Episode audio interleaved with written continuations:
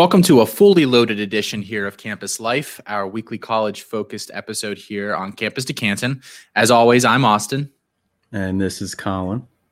And uh, I almost feel like a weight's been lifted off my shoulders here. Um, it's just less live football to watch for the next couple months. As much as, you know, we get into it and I love it, um, I almost I, I need this time of the year to kind of regroup a little bit. You feel the same way?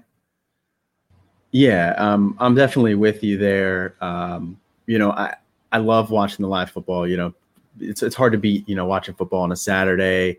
You know, just hanging out on the couch. Uh, you know, beer in your hand, however you do it. Um, you know, I, obviously love to do that, but you know, the off season is definitely a time where you get to to really dig into some of these guys that catch your eye throughout the year and you know because that's a time of year where people are uploading some of the all 22 you know you're getting to watch actually some of the footage of it and of some of like the lower level guys because there's some you know all 22 from this year out there already on you know the bigger name guys like fields or you know guys like harris guys like that.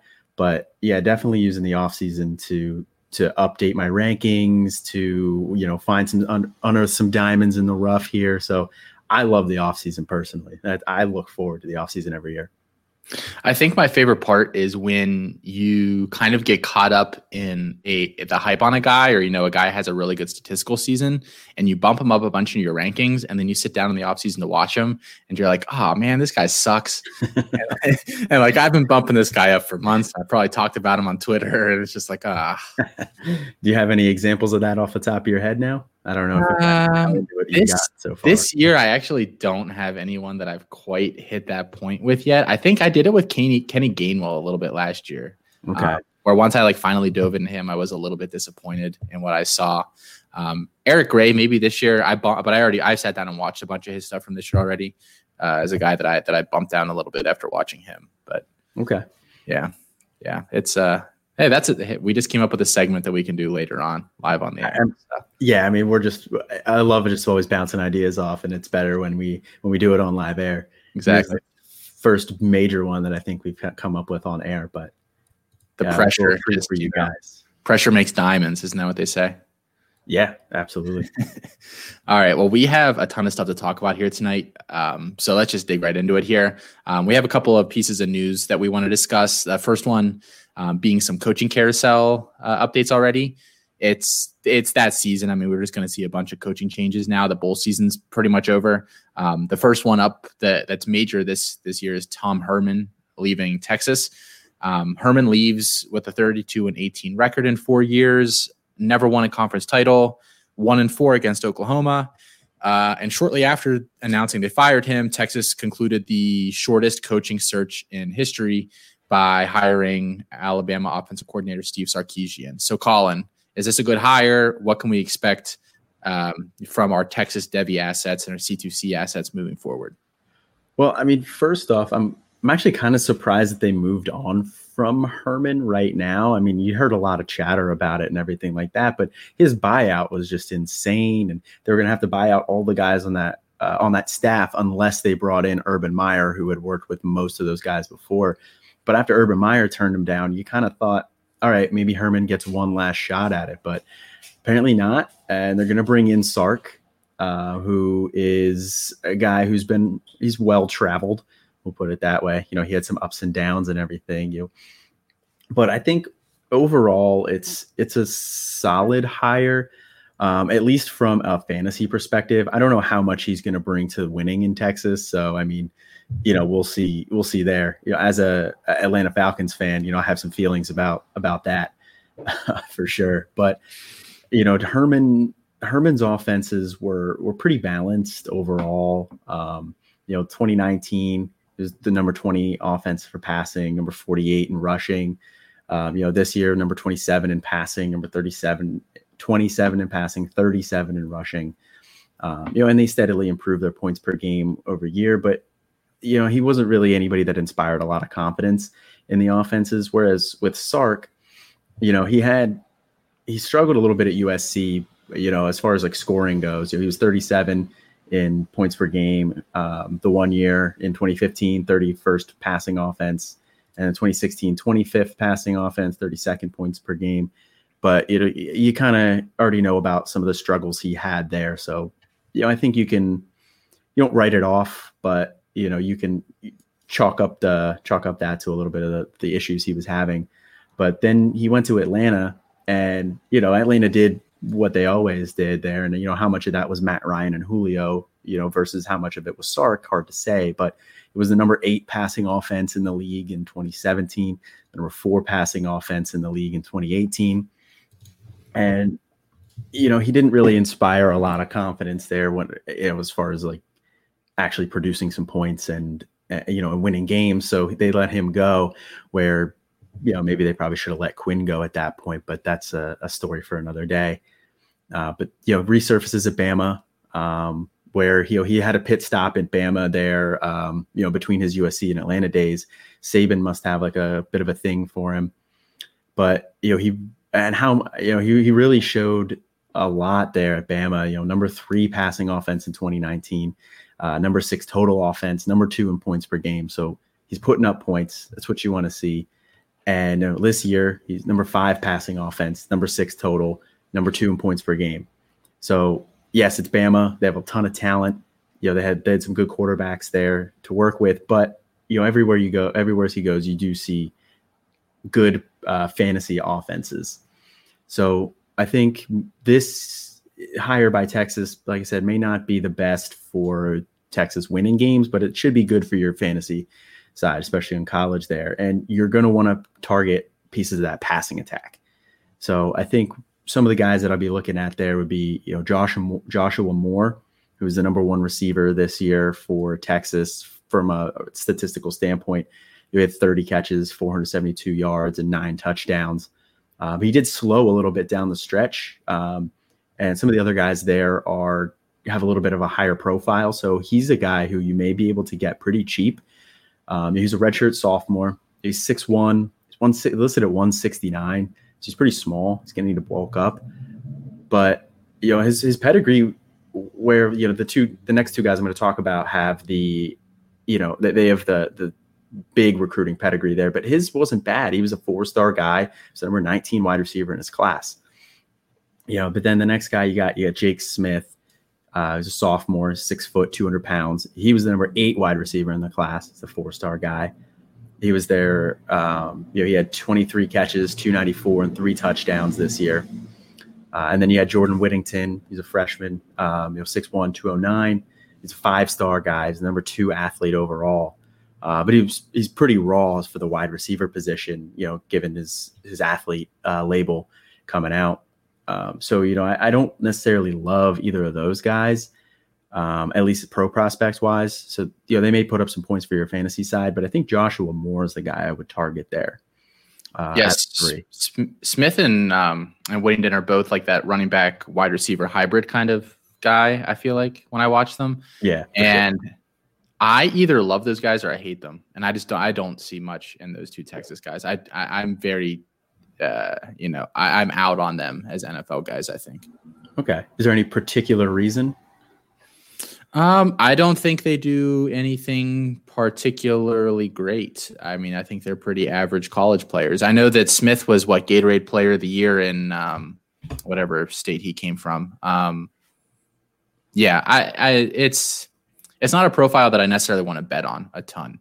I might find one or two guys in college. Like I really like Ainias Smith. I think he does what they do like way better. And yeah, uh, but, sure. but, those guys don't hit a lot. So, you know, I, will take one or two of those guys and I'm not going to bet on, you know, 10 of them. Right. Yeah. I think that's a good way to do it there too. Uh, but I think uh, another guy who's a little bit forgotten there this year, and he's a guy that, uh, you know, I definitely have my eye on. It's uh, Troy Omeire, uh, four star guy from this year's class. He's a freshman. You know, he's 6'3, 230. So I and Brennan Eagles just you know he declared for the draft, so he's gone. So they don't have, like you said, those are all all the guys that we just named. Moore, Smith, and Whittington are slot guys. You know, so who's going to step up on the outside? I think Omeire could be that guy. So you know, he's a guy that I'd also be interested in acquiring, and I don't think he's going to cost you much either.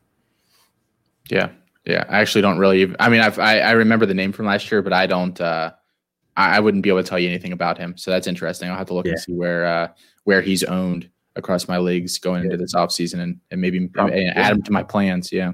Probably not owned in a ton of different places. Um, you know, so so definitely a guy that I have on my watch list already. He was a guy I had on my watch list coming into the year. Um, you know, just because I wasn't really sure how the Texas wide receivers were going to shake out. Um, so I was I had an eye on him, but you know, with Ehlinger declaring this year, you know, there's going to be a little bit of uncertainty at quarterback between Card and with how good Thompson looked. Which, I mean, I've professed my my Card love a couple times here. Uh, we mentioned it a little bit last week with how good Thompson looked, so we're not going to you know go too in depth there, but definitely something I'm keeping an eye on in the spring here. Uh, but another thing that uh, I like with a Sark hire here is his recruiting ability. And you know, you you look at the Bama's recruiting classes, and you know you can chalk most of that up to Saban mostly. You know, they're just perennially a powerhouse team. But when he was at USC, there they had the number two recruiting class in the country in 2015, first year there, and the number 10 recruiting class in the country in 2016.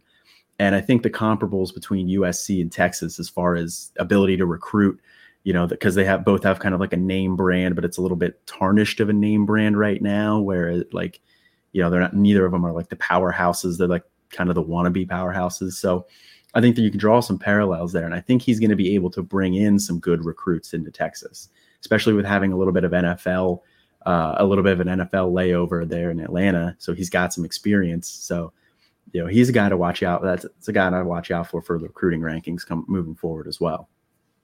I'll be honest. The only thing I want to hear from from that Texas offense next year is the ball is in Bijan's hand.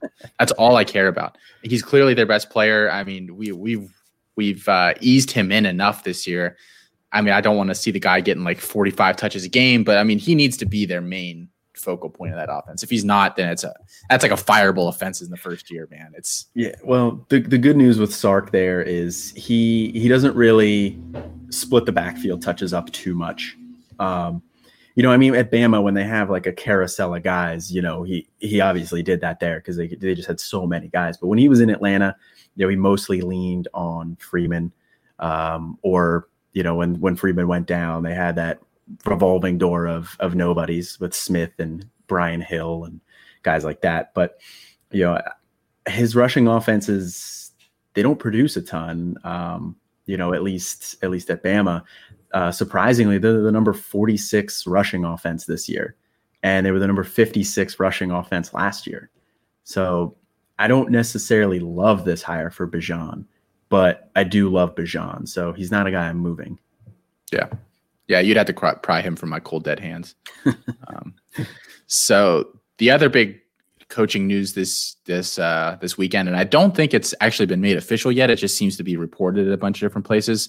Is that Jim Harbaugh was extended at Michigan, and I know Michigan fans really are just universally unhappy about that, which tells you kind of all you need to know there. Yeah. Um, he's had consistently strong recruiting classes, but he hasn't really developed much on the offensive side. Um, so just looking at his, eh, you know, what he's done there a little bit, he's been 49 and 22 um, since 2015 at Michigan, uh, 34 and 16 in conference, which is kind of not great. Um, he only has one season where he actually finished better than third in their uh, in the in the Big Ten East, which also surprised me a little bit. Um, recruiting class ranking wise, though, he's pretty much been hitting it out of the park. Uh, 2016, he had the eighth class in the country. 2017, he was the fifth ranked. 2018 took a bit of a dip. They were number 22, but they rebounded right again in 2019 to number eight. In 2020, they were number 14. So outside of 20, or 2018, he's consistently been top 15.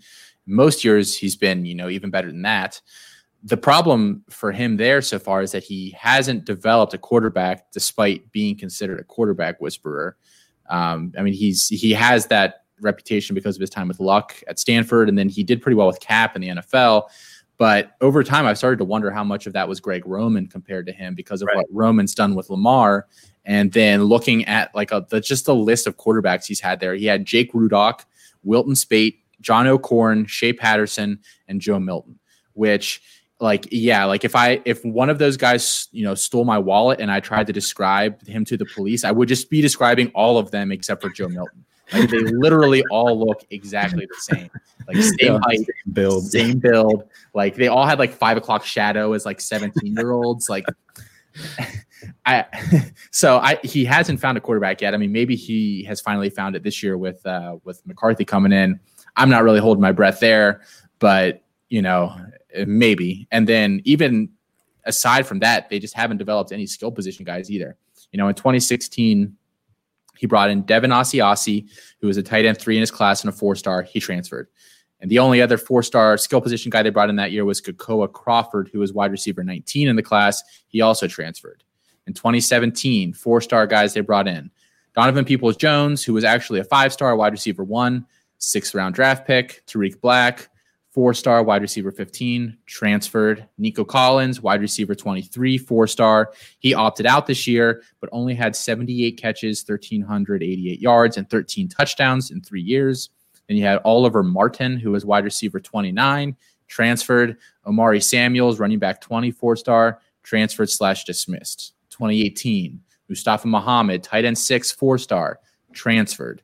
2019, Zach Charbonnet, only 850 yards and 12 touchdowns through two years, despite being the fourth ranked running back in their class. And Cornelius Johnson, who is wide receiver 26, who has 20 catches and four touchdowns in two years. So, bottom line, I hate this hire for everybody on that roster, especially like uh, you know dynamic athletic skill guys like Blake Corum and Roman Wilson and Cornelius Johnson those are guys that just are never going to flourish or develop in a Harbaugh offense. So I was going to try to buy Corum this offseason, but now I don't think I am. I think I'm selling every piece of that offense that I can. Yeah, I mean, as a Penn State fan, you know, I love this. You know, bring him back. Let's let them toil in mediocrity for another couple years here. Um, you know, that's totally fine by me. Uh, but yeah, when you talk about a fantasy perspective here, it's definitely not inspiring. I mean, you know, you haven't really wanted any pieces of those Michigan offenses from a C2C side at all. I mean, Cade McNamara, you know, he had one nice game this year, um, you know, against Rutgers, that three overtime game. But, you know, other than that, you know, nobody really did anything there this year. Um, you do bring in JJ McCarthy, who's a guy that uh, I'm definitely intrigued by skills wise, but don't love Michigan offensive pieces like we were saying there. And the real shame is they bring in some nice pieces this year in their recruiting class as well with Donovan Edwards and Xavier Worthy too. But yeah, it's just really uninspiring and uh, kind of a surprising move a little bit. I mean, with his contract up, but with the way that kind of went, I think they could have just amicably let him walk. And there's enough openings around the NFL where he may have popped up here or there somewhere else. But I mean, hey, Harbaugh is a is a Michigan man. He is Michigan football, and he's going to continue to be, I guess. Yeah, yeah. Um, so the other big news this week is just the New Year's Six Bowls. Um, all took place for the most part this weekend. Um, and just aside, you know, some of them were college football playoff games, and then the other ones um, with Georgia, Cincinnati, and then Texas A&M, UNC. So, Colin, what is your big fantasy takeaway for next season that you're that you're bringing from these games? Uh, well, there were. I mean, obviously, there were a couple uh, a couple standouts there, but you know, um, De'Von uh, Achane um, was was one of the big ones there for for Texas A&M. You know, after Spiller went down, you know, he goes 12 for 140 and two touchdowns, and then has two for for 24 through the air. Um, you know, he had that monster 76 yard TD run that everybody's going to remember. So, I mean, good luck buying Achane now. Um, you know, he's not somebody that you want to buy right now, especially given that Spiller and Ainias Smith are both coming back. Um, but he is a guy to keep an eye on, definitely add to your watch list. And when he starts to, you know, obviously falls back to that number three role there. And, you know, who knows if they uh, bring in LJ Johnson from this year's recruiting class, you know, they're still in the mix for him. Um, you know, so wait to see how that shakes out. In the beginning of the year next year, I think you'll have a buy window for Achane. Um, because then after that, likely I would guess Spiller and Smith will leave after next year, would be my guess at this time, given how they've looked. But you know, he's a guy who you, you, saw the long speed there with that 76 yard TD run. You saw the nice contact balance for his size on that, you know, some of those other carries as well. You know, he was at 5'9, 185. That's not really something you expect to see, but he looked bigger than that to me out there. Um, and then he lined up a fair amount at wide receiver in high school, and you know he showed a little bit of receiving chops this year. So he's definitely a guy that you know, like I said, you're not buying him now because you're going to be buying too high, but put on the watch list, keep an eye, and when he doesn't really pop off next year and falls off people's radars, that's when you buy him. Yeah, I thought he looked really good on that long touchdown. That nice balance there. Um, and yeah, I agree with what you said. I, will try, probably try to drop some offers uh, next season for him because yeah, I mean that I, I like running backs in that Jimbo Fisher offense. I'm not sure who's going to be playing quarterback for them moving forward, but um, right because Mond can come back. Um, I like Haynes King. Uh, I liked him coming out. Uh, you know, he was kind of a guy I had an eye on, especially with the idea that Mond was going to move on. But now you don't know. Everything's up in the air with that. Yeah, yeah, I'd agree with that. Um, anybody else stand out to you? Yeah, the other uh, big name that stood out for me was uh, Marcus Majors for for Oklahoma. Um, you know, with the backfield being pretty pretty muddled all year um, until Rhamondre Stevens kind of stepped up, and you know he's gained a lot of steam here lately, and you know, there's a lot of people in the industry you see starting to mention him. Um, you know, I know your guy Felix is a big fan of of Stevenson, so you might see him capitalize on you know this momentum and and definitely move on um, as opposed to taking advantage of the extra year of eligibility. Um, and if he does, that leaves that backfield pretty open, especially with Wheaton going somewhere else. Um, so with Marcus Majors, you know, he put up nine carries, 110 yards, and a touchdown. He had that nice 46 yard touchdown run there too. Um, so he showed out there against Florida. Now it, it's Florida; they've been getting gashed by everybody all year. Uh, but he did have you know 35 carries, 187 yards, three touchdowns on the year. So you know he's he's worked in here and there throughout the year. So it wasn't like his you know he only played in this game, although definitely most of his yards came here. But you know he's got the size that you look for at six foot, 200 pounds. Um, you know, he shows solid speed, like I said on that 46 yard touchdown run. Um, and something else that stood out to me when I was, you know, I saw his name, saw him pop off. You know, went did a little bit of research on him. He was actually a wide receiver until his junior year of high school. So it leads you to believe that he's probably got some some solid uh, ability catching the ball out of the backfield. Uh, so he's a guy though that I do think you could probably get right now um, for for relatively cheap, um, and you know you could definitely look to profit on that next year where that backfield is, is going to be pretty much wide open. Yeah, if if Stevenson Dudley does leave there, I mean, because they missed out on Camar Wheaton. Um, yeah, it's it's a it's a thin backfield for sure. Um, and I'm not sure. I, have seen some people talk about McGowan. I'm really not sure McGowan is it. Um, no, I wasn't he, really impressed. That impressed. No. Like he had that long run, and I got like in a. I, I said something on Twitter about it where someone was like, "Oh, look at McGowan go," and I was like, "That dude looks slow, man." Like. Yeah that whole like there probably wasn't a guy within 30 yards of him and he got caught. Yeah. Which should never have happened. Um he he did not look athletically like a guy that I would want to bet makes it to the NFL. No. So I would agree with that. Yeah. Yeah. So ma- major might be a sneaky scoop where where someone will be focused on the McGowan um, you know, ranking from last year and you can uh, yeah, you can snag him for cheap. Um, yeah, yeah, he's definitely a guy, and I, he's probably not owned in any leagues right now either. So if your waiver wire is open right now, you know, go scoop him up. But you know, I know a lot of them are closed, so he's definitely a guy I throw on my watch list. Yeah, yeah. Um, so just my big takeaway, and this actually we were talking before the show. This is definitely going to turn to an article for me at some point.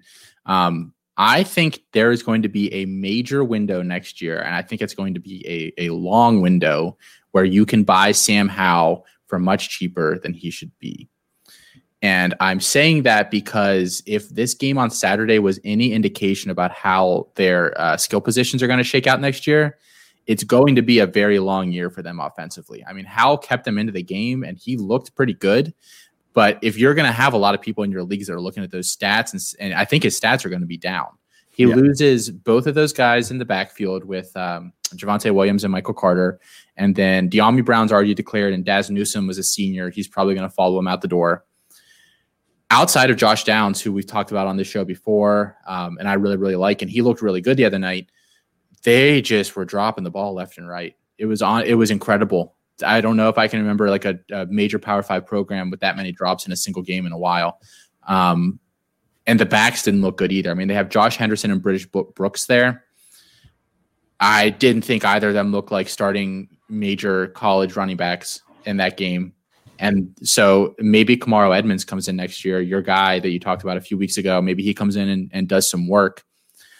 But but we also talked about he's a little undersized. You know, he might need yeah. a year. Like that, that's not it's not like he's a, a 5'11, 220 guy coming in there and he might be a, be able to take the bulk of touches. Um, and then yeah, just the receivers. I mean, they have uh, Dyami Brown's brother there. He had like one or two just absolutely back breaking drops. Yeah, and um, I, I liked Ray Rose from last year. He was like a very low four star, like right on the border of three and four, which is still a very good player, very good recruit. Um, he's a guy that I'm a little intrigued by, but he didn't really see the field at all this year. I think he saw like a couple snaps against uh, Western Carolina or something. Um, and they don't bring in anybody this year that I think is necessarily ready to go year one. So I'm going to go out now and I'm going to say Howell's going to struggle a little bit next year. I think he's at least in the Devy C2C, you know, social media universe going to fall behind Spencer Rattler, whereas right now I think he's generally ahead of him in rankings. And that's going to be your time to go get Sam Howell, who I still think can be a really good starting quarterback in the NFL. Yeah, I mean, I first of all, I completely agree with you with the uh, the pro prospects for Sam Howell. Um, you know, I've been very impressed with Howell and you know his ability to move through reads and his understanding of the offense. Uh, you know, he does show that little bit of mobility too that you like to see. You know, he's he's evasive in the pocket, um, so he checks that box for me as well. So he's he's my uh, QB one for that class as well. And I think you're right. I do think you're gonna get to the it's almost going to be like a fatigue standpoint where you know every, right now like everybody's fine having him wide receiver one but like right before people start to declare qb one uh, and right before you start to have people declare like that's when people start to get kind of fancy with their takes and you know they'll they'll move guys up ahead of other guys. And you know you see that this year with um, you know some people putting Javonte Williams as their RB one or you know you'll see people who have you know, Travis Etienne, they're dropping him way down the, the rankings, and you start to see that as as it goes on, and you know, you so you get that prospect fatigue where this guy's just been around for three years, just doing nothing but producing, and you get the big name popping up, like like you said, Spencer Rattler is, is probably going to put up a really nice year next year, um, and he's my QB two right now. Um, maybe he passes him for me. I'm not gonna I'm not going to say one way or the other. You know, we're going to see how that shakes out next year. But those two are in the top tier for me. And then behind them, you have you know the JT Daniels. Um, I mean, Jayden Daniels is going to be eligible there too. I like him a lot. Um, you know, Dillon Gabriel will be up there as well. So you, you'll have some of those guys. And I think uh, JT Daniels is a guy that's going to have a really nice year next year too. So I think you're going to start to see people put him above Howell as well. So I think was a really good point by you there, and that's uh, you know this wasn't something we discussed before the show. I just saw his name on the show sheet, and I was like, I wasn't quite sure where this was going, but yeah, no, I think that's a really good article idea. Yeah, yeah. Um, so I think that wraps up news segment for the week. Um, let's move on here to our next one, which is going to be kind of the main thing we want to talk about here tonight. And we have decided to call this segment and this episode as a whole um, some G5 love. We're going to give you know some time here to teams from leagues that that you know aren't really talked about a lot on a lot of podcasts, and, and I guess for good reason. I mean, a lot of your big time NFL prospects are coming through major programs and major conferences but especially in C2C leagues, um, you know, even if guys never go on to the NFL, they can still win you some championships and and uh, you know accrue some some value that you can use on the college side of things. Um, so so those guys are almost just as important as filling out the top end of your roster. Um, so you know, as per usual, here we usually start with quarterback. I'm going to toss it right to you, Colin. Who is a G5 quarterback that you are interested in going into next year?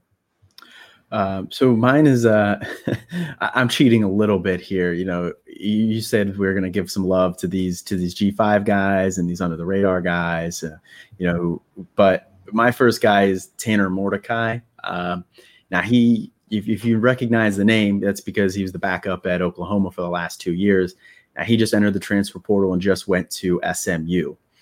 Um, you know, he was a four-star guy coming out. He's the number 11 th- dual threat quarterback in 2018. So not really an under the radar kind of a guy. Um, but you know, he got stuck behind Jalen Hurts, who transferred in.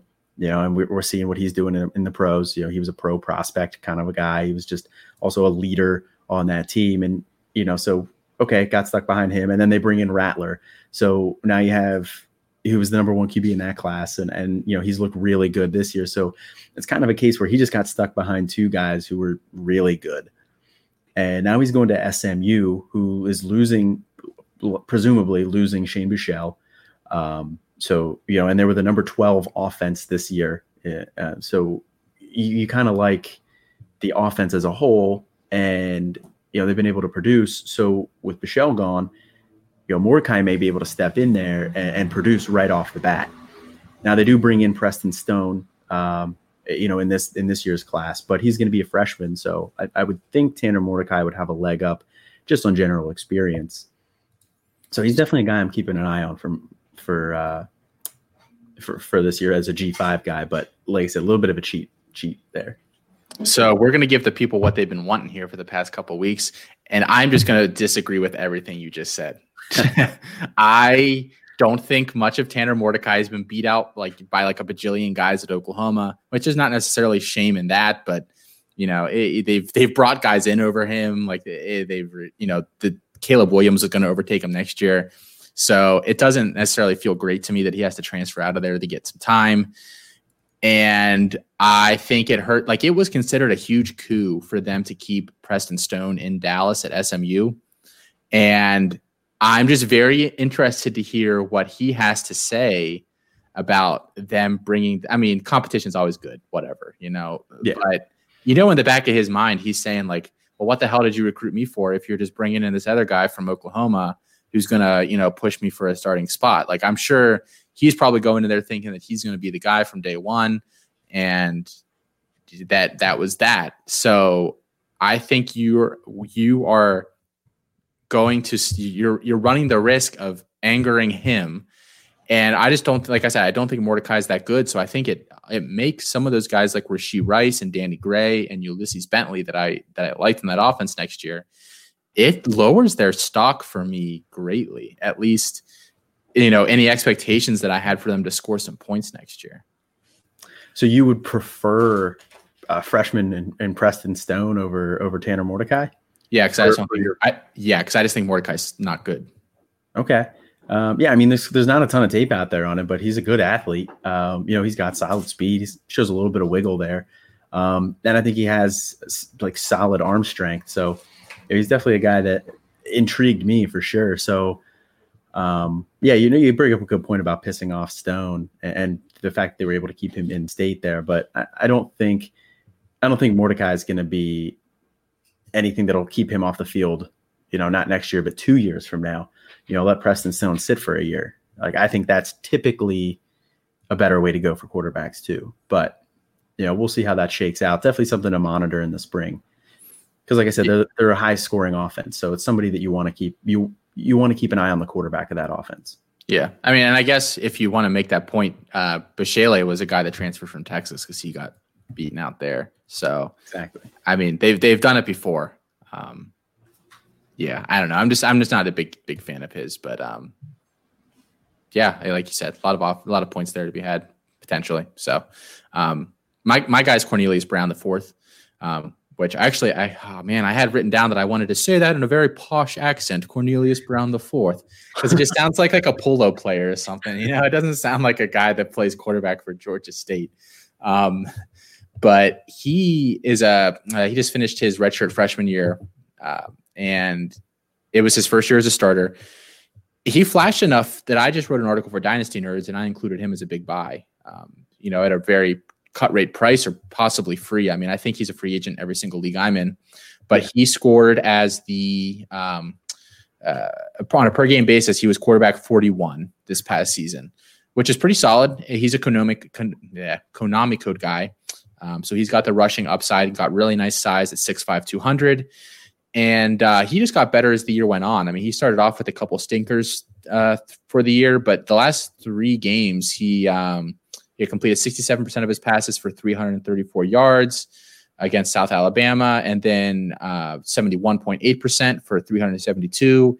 And then Western Kentucky, he put up a lower completion percentage, but 232 yards and three touchdowns. Um, he, like I said, he can add some stuff on the ground. He's, in my opinion, definitely not an NFL guy. I would have a really hard time envisioning him ever making it to the NFL. I don't think he's really particularly accurate. Um, ball placement flashes, but needs some work. Um, but the big thing that I like about him is that he plays in the Sun Belt. Yeah. And I went through this year and I took just like how all the defenses in the Sun Belt rank um, in, in total team defense, and, and they average 71st, which is just really not very strong. I mean, so he, if that's if that continues over the next couple years, he should be able to at least beat up on uh, those those defenses. So I, yeah, I'd go out and you know if he's free or you know like in an auction, you know I'd spend a dollar on him at the end of the draft or whatever just to keep somebody else from having him or you know something like that. I don't I don't mind doing that. Yeah, I mean, you're always looking for, especially in an auction, you know, you're always looking for, uh, you know, guys to round out the back end of your roster, and I think that's a great point there with him. Um, you know, obviously, you know, he like you said, he brings that dual threat capability there. You know, 300 yards on the ground, seven touchdowns this year. So yeah, I mean, he's eh, you know in in the fun belt there, you know, throwing up throwing up points. So yeah, I think that's a great point. You know, he's not anybody that I had even on my radar remotely until I saw your article. Which, if you haven't seen uh, that article yet, definitely go check that out. Yeah, I don't want to toot my own horn, but it was pretty good. Nah, it's fine. I'll do it for you. I thought the running back one was actually better. Um, had a lot of fun writing that one. Um, but uh, speaking of running back, uh, who is a guy that you're buying? Uh, so a guy I'm buying is is a guy who's he probably is free in most of your leagues. You know, he's not a guy that anybody really expected to do anything this year, uh, and that's Camerun Peoples, uh, the redshirt sophomore for Appalachian State. Um, you know, everybody kind of had Marcus Williams um, tabbed as the guy who was going to step in for Darrynton Evans uh, as he left.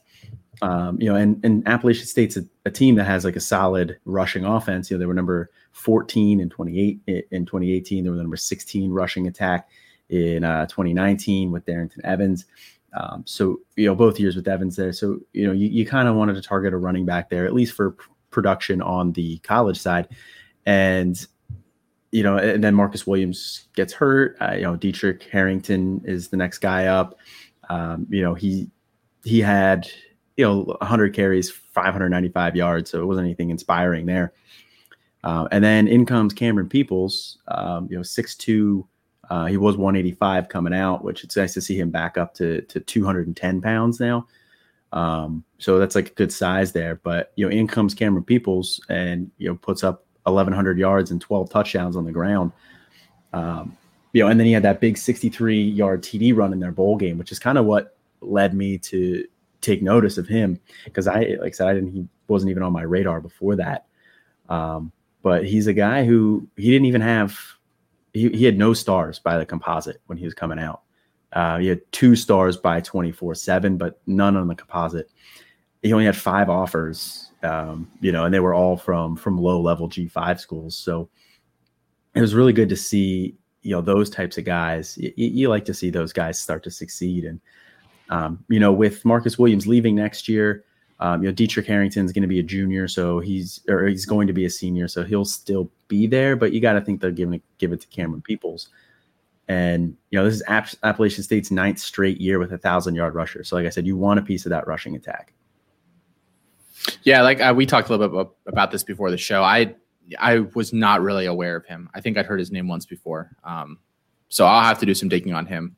Uh, but yeah, it, like you said, I mean, it, a lot of these are it's all about the offense. You know, if you can get a piece right. of an offense uh, that's in a weak conference, um, then that's that's a win for me. Yeah, I mean that's what you look for uh, as far as like some of the G five guys and and putting up college production. You just want you target the offense and and what they're good at. You know, for App State, like I said, it's it's rushing. For SMU, you know, it's it's uh, quarterback play. Um, you know, and some of the receivers there. Um, so yeah, you, you keep an eye on that. You see who breaks out, and uh, you know who cares if they don't produce in the NFL because you're going to get these guys for cheap. Yeah. So um, my, my guy's Kobe Lewis, and I am a little more bullish on him as an NFL guy than I would be on maybe some other G5 running backs. Uh, he's the he's a third year guy at Central Michigan, so he can come out this year, and it's a weak running back class. So I keep thinking there's going to be like one or two of these guys that I'm that I that probably needs to go back. That's going to come out, and I think you know he's a candidate to do that. Perhaps. Um, I think I have him in all of my leagues that that I'm in currently. Um, just because, yeah, the Mac, uh, you know, the Maction on Wednesday nights is just high scoring pretty much every single game. Um, he's a decent sized kid at 5'11, 208. And stylistically, he runs pretty similar to Kareem Hunt. He actually reminds me a lot of him. Um, obviously, not, you know, going to likely be the the NFL prospect that that Hunt was, but that's kind of would be my co- collegiate comp. Um, he's okay. over the last two years, he's averaged 14 and a half points and 18 points per game in half PPR, which is pretty solid for a running back. You know, he's a guy that I'd be comfortable, you know, depending on how many starting spots you have, maybe one of those last spots or is a bye week filler or just one of those guys where you know you find out 10 minutes before kickoff that you're the starting wide receiver on whatever team is out for that week. So um, yeah he's one of those guys that i just like to have around. Um, and i like i said i don't think he declares this year but if he does just go buy Lew Nichols who is the guy that's behind him. And this year he was mac freshman of the year. He had 508 yards and four touchdowns. He can catch the ball a little bit. He's a little bit bigger though. He's 5'10 220 um, and he's going to be absolutely free. He's he's a free agent all of my my leagues that I'm in currently. Um, so he'll probably be a guy depending on how many guys I send to the NFL from my teams this year that maybe I'm just looking to snag for free to you know slide in as like the last guy on my roster. Yeah, no, I mean that's uh, that's a great point. Like Kobe Lewis is a guy that I definitely had some intrigue after his 2019 year where he put up thousand yards, 12 touchdowns, uh, you know, 23 catches, 164 yards through the air. Um, but you know, he definitely disappointed this year. Um, you know, he he got kind of well, he got outproduced by by Lew Nichols, like you mentioned there. Um, and then you know they do bring in uh, Jacob Sirmon for for next year. The he was he transfers in from Washington. Um, so do you have any concern about them kind of steering focus away from Kobe Lewis with you know going towards Lew Nichols and going with uh, you know bringing in a bigger in air quotes name at quarterback? Yeah, I'm actually not 100% sure. I feel like, and that this is why I, I kind of am suspicious that maybe we hear him declare, but I still think he's the guy there. And even if they split, like I think this year's split was the worst case scenario for him. And like I said, he still averaged 18 points per game. So, you know, it's not like he was terrible. Um, it might limit his ceiling, but um, but but I think he's a safe floor guy, and he's a guy where you probably know who the next guy is, which is something that I really really like in those guys. Where you know if he goes down, then I'll just go pick up you know like I said, Lew Nichols and slot him right in and get virtually the same production.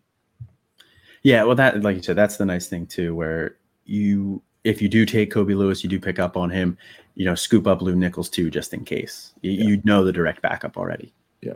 Yeah. Now, whether you want to waste two roster spots on the CMU running backs or not. Maybe not. I'm not doing it, but um, it's at least like it would be free to go then get the backup if something happens to him. True. Like it's not a rate, you know, it's not like Seth McGowan goes down tomorrow and there's a race to go get Marcus Major. You know, if if yeah, it probably wouldn't even be a blip on most people's radars if he goes down.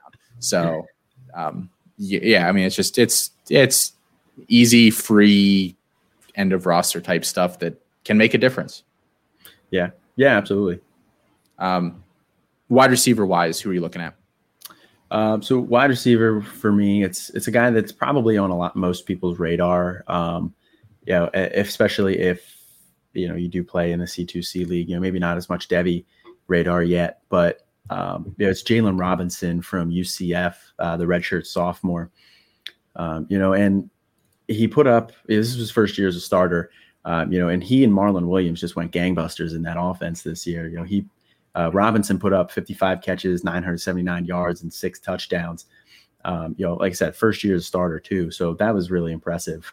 Um, but he was a three-star athlete who he went to Oklahoma at first, so you know he was a kind of a guy that people maybe not necessarily expected to to break out, but he had some he had some big school appeal. So then transferring to UCF um, you know, obviously sat out last year, but not, you know, not, necessarily a shock if you've if if you're following that in a C2C league, like I said. But you know, he put up big numbers this year. And you know, UCF was the number three passing attack this year. The number eight passing attack last year. Those were both Dillon Gabriel's years. He's coming back. You got to figure they're probably going to be top ten in passing again. So you want pieces of that uh, that offense, especially the passing attack. And Marlon Williams, he's a senior. He's likely gone.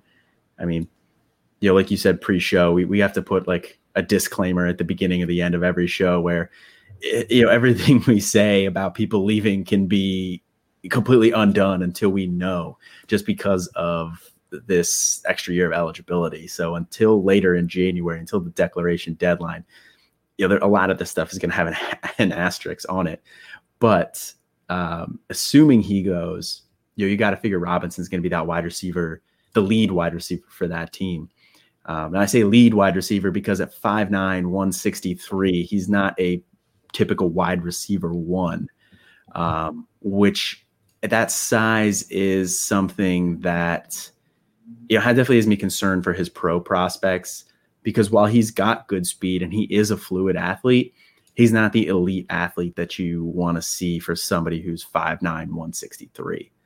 Um, so I'll need to dig in a little bit more of him this offseason to get a more of a firm grasp on the pro prospects, but I'm not overly optimistic at that size.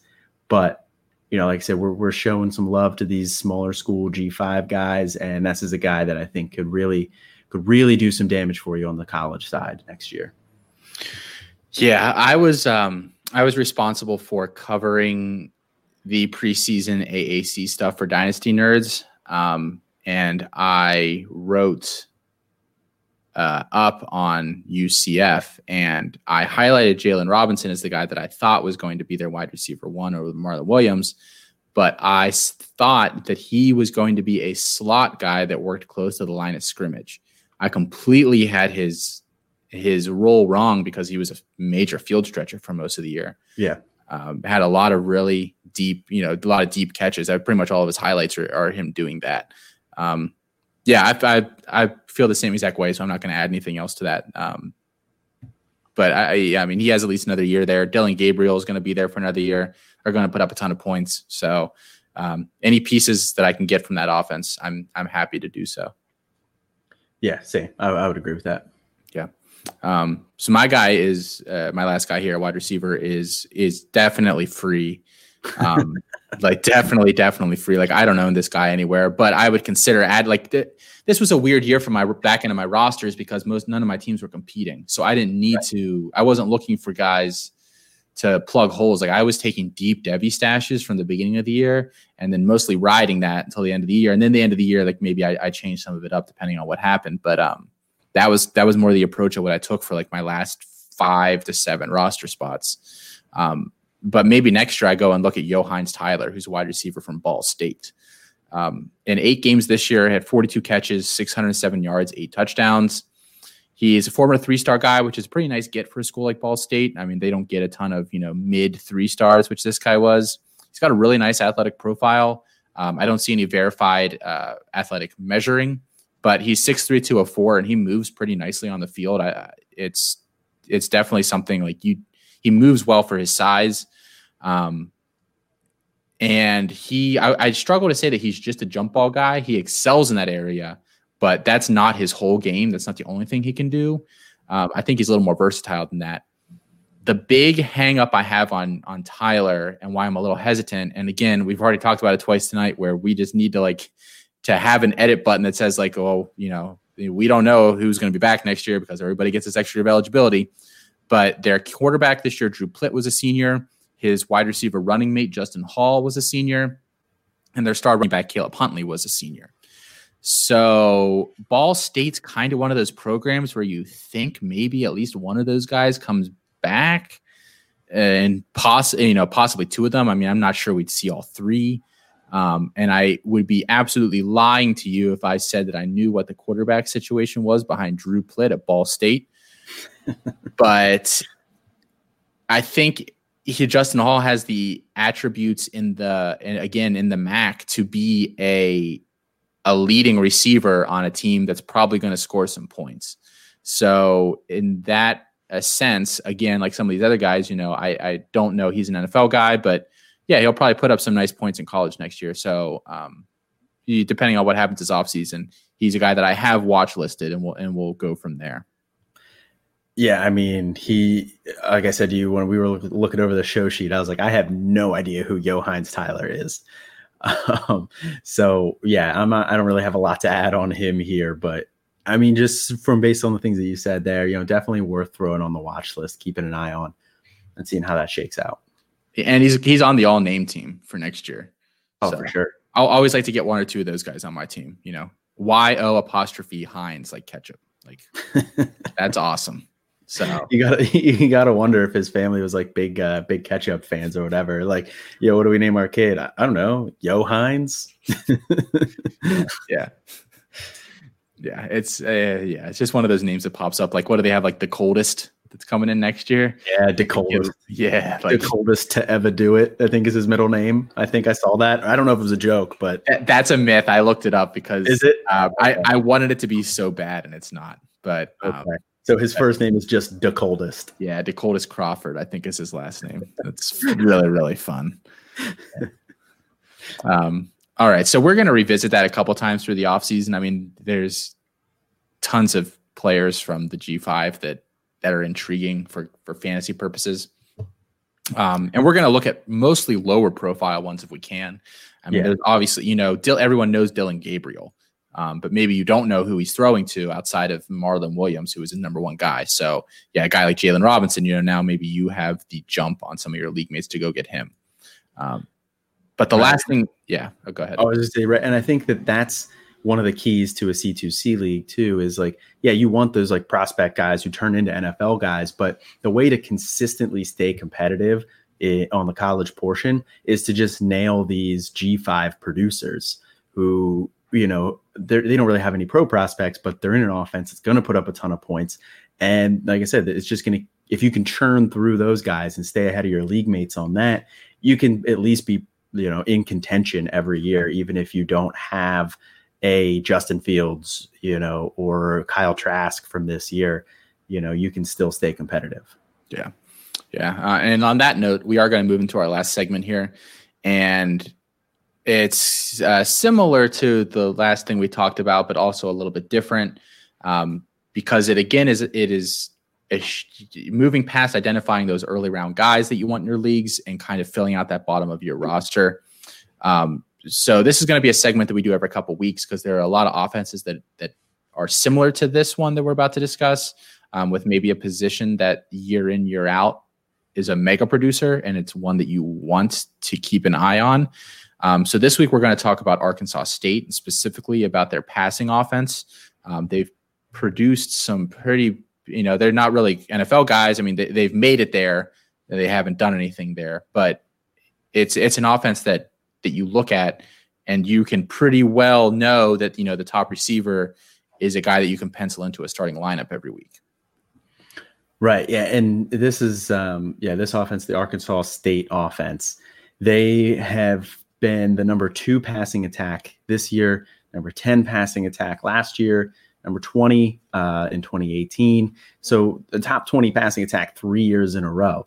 Uh, so th- that's definitely an offense you want to you want a piece of on the college side. And I'll just start things off uh, talking about their quarterback, uh, and that's projected to be for next year. It's Layne Hatcher. Uh, he's a redshirt sophomore right now. Uh, he was a three-star guy, you know, number 53, dual threat um, coming out, but he went to Bama. Um, so you know he he was he had a little bit of love there.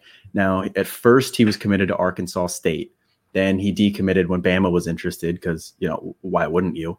You know just go see what Bama can do. If you if you get on offer from Bama as a guy like that, like I mean I can't blame that guy for taking it. I mean look at Mac Jones. Mac Jones was a three star guy. Um, but you know, he redshirted, transfers back to Arkansas State, and he's he was an all time he's the all time leading passing yards and TD leader in Arkansas high school history with fifteen thousand four hundred yards and 185 touchdowns. So, you know, he was a mega producer. Now it's Arkansas, so it's not like he was doing this in Texas, but still.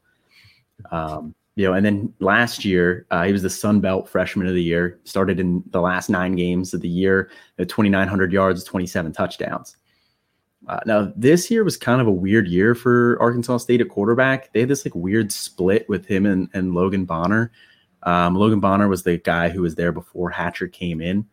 Um, you know, Bonner had uh, 262 attempts, and Hatcher had 194 pass attempts. But Hatcher did is the one who did put up the better stats. He put up 2,000 yards um, at 19 touchdowns and only two picks. And Bonner just transferred to Utah State. So that presumably leads you to believe that Hatcher is going to be the guy there next year. And he's a guy that I do think is going to be able to produce at, at the quarterback position. So he's definitely, you know, we mentioned a couple of the targets earlier in the show. Um, you know, he's definitely a guy to keep an eye on, throw on your watch list as well. Yeah. And for the record, um, I was able this past offseason to get a really nice bank of um, just guys that I that I got to watch at least two or three games of. And Hatcher um, had gotten some hype, so I, I sat down and watched uh, two or three of his games, and I graded him out very, very poorly for the NFL. I have him, I have him as an undrafted free agent type guy, and he got a tier six fantasy grade for me. My tier six I have labeled is a guy that I will likely be never in, never be interested in. I have a hard time seeing them ever making it in the NFL. Um, and yeah, slash undrafted free agent guy. Um, he was, I actually think I watched 20 quarterbacks or 24 quarterbacks, and he was my lowest rated guy that I watched. But like you, but like you said, he's going to score points in that Arkansas State, off, Arkansas State offense. So if you're fine, like I know we always say this caveat, like if you're fine with only college production, you have to be really fine with only college production to go get Layne Hatcher. but if you're really fine with that, then go get Layne Hatcher because he's gonna they're gonna do some things in that offense next year. Um, yeah, I mean, and, and coming from transferring from Bama, like you said, he was getting a little bit of hype, so he's probably rostered somewhere. So I think unless you're, you know, a title contending team, I don't think I would go out and acquire Hatcher. Uh, but if he is does happen to be free, you know, I would definitely go scoop him up. Yeah. Yeah. Um, we're not too concerned about running back. They haven't really produced that in the past couple years, but we did just want to say, like, literally just name drop Lincoln Pear or Pere. I don't know how you say it. I was a true freshman this year and put up some nice numbers. Um, so he's a guy that maybe you have on radars, but I think he's a free agent in all my leagues, and I don't yeah, anticipate sure picking him up next year. Um, but just just a name to be aware of. Um, but then obviously the receivers uh, and Colin, I'll let you jump in a little bit on them. Uh, yeah, so I mean, obviously the receivers are the big positions here for Arkansas State. Um, you know, they had um, this year they had Jonathan Adams Jr., uh, who went put up 1,100 yards, 12 touchdowns. Um, you know, the year before that they had Omar Bayless, who just put up he just went gangbusters in that offense. He put up 93 catches, uh, 1,653 yards, and 17 touchdowns. Um, you know, the year before that they had Kirk Merritt who he's a guy, I think he's on an NFL roster somewhere. He was on the Dolphins. Um, okay. And he actually, just so you didn't, he had 70 catches for 806 yards last year, too. And he also had that big 2018.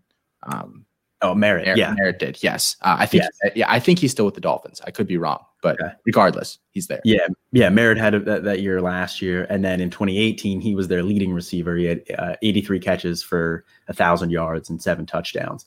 Um, so you want you kind of want the wide receivers for these guys because you know they consistently put up big fantasy points.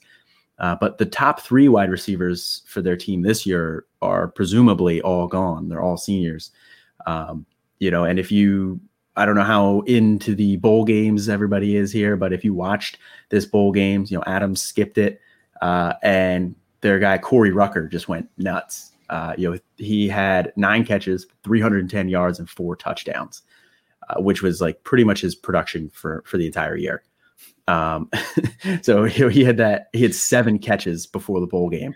It made me so sad to see that because, and you know this, I have an article yeah. teed up for when the site comes out, and I outlined what like a uh, you know options for an auction draft, like for a full roster, and you know realistic you know players that could fit in those amounts. And I put Corey Rucker down as a guy that would be like less than one percent of your budget, and now yes. he's going to cost that, and that's just like such a bummer yeah. because I was really hoping this offseason to be able to get him for cheap in some places, but yeah, such is life. Yeah, I mean, after a huge 300 yard, four touchdown bowl game, like you know, like I said, maybe people didn't watch Arkansas State's bowl game, but you know, if you go back and look through, you're going to see that stat line and it's going to jump out. Um, you know, and, and he was he got prototypical size too at 6'2, 190. So he checks that box as well. So you're probably going to see some people go after him and uh, but maybe not on the other guy here. And, and I don't know how much you have about the the next guy that I'm going to talk about, but that's Jeff Foreman uh, for for Arkansas State. He's the sophomore. Um, you know, he's mostly prototypical size there too, 6'2", 175. So you want to see him put on a, you know some more muscle there, put on some more weight. Uh, but he was a three-star athlete coming out. He was the number 101st, um, you know, player there, for, uh, the number 101st athlete. Um, so you know, he's just transitioning to the wide receiver position. So you want you hope that he's going to put on some weight. Uh, but he did have some bigger bigger offers. You know, he had an offer from Iowa State, from Texas, um, and he's actually the guy who really came on strong at the end of the year here for them. You had three uh, 100 yard games at the end of the year, uh, including four for 144 and two touchdowns in that bowl game. Uh, so he actually had better production than Rucker. So you know, if your guys, if, if league mates are keeping an eye on Rucker, you know, maybe Foreman's the guy that you go keep an eye on there. Um, and Foreman also does return kicks too. So you know, at times, so he's he's got that little bit of versatility. But you know, if your league gets gets points for kick returns, um, you know, also something to factor in there as well. Yeah, I have zero to add on Foreman. I'm not gonna lie. I know he's re- I know he's a returner, and that's it. I've just been putting all my eggs in the Rucker basket. So, um, yeah, I'll leave it at that. well, maybe take one out and put it in the Foreman basket. All right, I'll see what I can do, um, or at least watch list him. So I do have I do have a concern, and it we have to talk about it because we're just going to sound like idiots if we don't talk about this here during the show. Um, new coach, new offensive coaching staff for Arkansas State this offseason. But I'm still high on those like on their passing offense, and it's and I'll tell you why.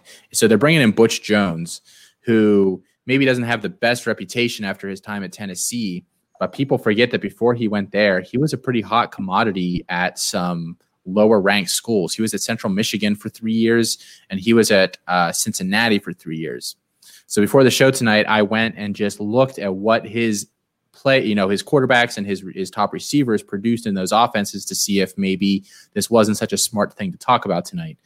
And what I found, so he had I'm sure if you guys are college football fans and you're older than like you know 22 23 you might remember dan LeFevour who was the quarterback at central michigan for a few years.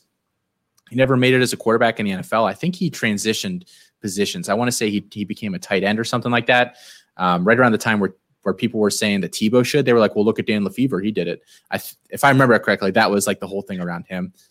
But so his 2007 was LeFevour's sophomore year he scored 454.28 fantasy points in standard quarterback scoring that year, which was good for 32.44 per game. The next year, he only played 11 games, I think because of injury, but he still scored 278 points, which was good for 25.32 per. And then his senior year there, he put up 396.82 points at 28.34. And a lot of it is rushing as well. He was definitely a dual threat guy, which which bodes well for um, for Hatcher. And then I looked at his receivers, and at Michigan or at Central Michigan, you might recognize the name there as well. It was this guy named Antonio Brown. Um, his three years there, he put up 238, 234, and 283 as the top dog in that offense. So obviously, I'm not saying that Corey Rucker is Antonio Brown, but maybe Antonio Brown wouldn't be Antonio Brown without um, without Butch Jones there. You never know. So that is interesting. And then at Cincinnati, it's actually a couple different guys. 2010, he had Armon Binns, which is a name that I also vaguely f- remember, but I'm not going to lie, I don't remember the 2010 Cincinnati offense. But he put up 245 points in full PPR scoring. 2011, their leading receiver was Anthony McClung and they had to split time between two quarterbacks that year. So um, I, I, think things got a little messy for that offense, but he put up 153 points. And then in 2012, Kenbrell Thompkins of Patriots infamy was their leading receiver, and that was a younger year for him. He put up 100.1 points. Um, 100.1 points that year, but Travis Kelce was actually their leading receiver with 165.2. So his offenses are capable of supporting um, some pretty strong guys. Oh, and Cincinnati, a quarterback. They had Zach Collaros. He put up 21.48 and 18.9 per year. And then 2012, their quarterback's name was Munchie Legaux. Munchie Legaux. I saw this and I was like, there's no way. How did I miss there was a guy named Munchie Legaux in college? well, I don't think you were uh, paying probably weren't paying attention to college fantasy football in uh, in 2012. At least I wasn't. I wasn't, but I saw that and I was like, there's no way. But yeah, yeah, Munchie oh, Legaux. Yeah, uh, him and Brendon Kay were there. They split time and they put up about 17 points uh, per game. So, but yeah, I mean, he's he's capable of of keeping these positions producing. So I'm still high on the offense. Yeah, absolutely. And I, I think um, you know, we were like I said, we were talking a little bit pre-show. Um, I think you brought up a really good point in that, you know, yes, everybody's going to remember his years from Tennessee, but I don't necessarily think that that is all that applicable for you know for for Arkansas State or for what he's going to do there because Tennessee, you know, obviously Power Five school, but they're kind of in that like they're not even like the wannabes like USC and Texas are right now. They're like the next tier down. Like they just they always want to be good and they just never are. Like people just think they're going to be better than they are. That fan base is has I don't know what they're doing down there in Tennessee, but that fan base is delusional. Um, but you know, you when you look there at the Arkansas State, where it's a lower G5 school, then you look at Central Michigan, also a lower G5 school. I think that's probably a little bit more applicable yeah, yeah. The the G five and P five are like almost to- two totally different universes. Um, so I'm not worried at all about his time in Tennessee. Um, and one other just quick thing that I wanted to note is that um, Antonio Brown was actually probably not the best NFL player on that on that 2007 Central Michigan offense. They had a tight end on that roster whose name was JJ Watt, who actually caught nine passes that year, uh, which I just thought was a very interesting tidbit. I always forget that he went there for a year um, on the completely opposite side of the ball, which makes what he did in the NFL like even more remarkable. But yeah, no, yeah. When you told me that, I was like, you you play the guessing game, like, oh, can you guess who the best player on that team was? And I was like, there was a somebody on that team who was better than Antonio Brown. was not expecting JJ Watt. Trick question. Yeah. Yeah. All right, guys. Well, that is going to be our show again here for tonight. Um, as always, we're going to be coming out with our Canton Bound episode uh, later in the week here. We've had some, some, some fun episodes over there the past couple weeks, so don't miss out on that. Um, be sure to uh, rate and review and subscribe to our podcast on any of the platforms you use especially on Apple Podcasts. That seems to be the big one. Um, and other than that, I think I'm just going to wish you guys have a good week. You know, coming back from uh, Christmas break here, um, uh, ease your way in slowly. That's all I'll say. Ease your way in slowly, and I'll just say best of luck to everybody with their New Year's resolutions. You know, you, obviously this is the third day of the new year, but Monday is when it really starts. Yeah. At least for me. Um, so yeah, best of luck with everybody with that. Yep. All right. Have a good night, guys.